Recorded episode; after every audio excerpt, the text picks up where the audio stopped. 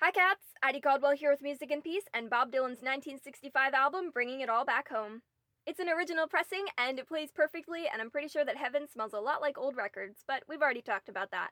So, alright. This record is pretty cool in that one side of the album is electric and the other is more acoustic. So you flip it and he goes electric, and then you flip it again and he's folk Bob again.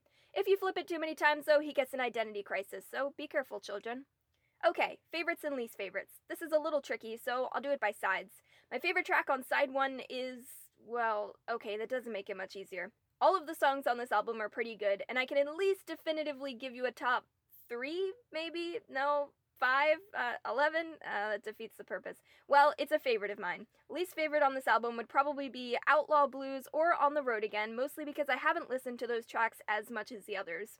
But once I get them up to speed, it'll be a 100% satisfaction guaranteed record for Addie.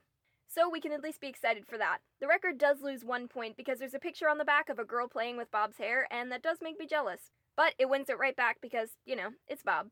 Well, if you agree or disagree, feel free to drop some feedback, gently though, you don't want it to break, and feel free to tell me, what's your favorite Bob Dylan track on Bringing It All Back Home? I'll be waiting.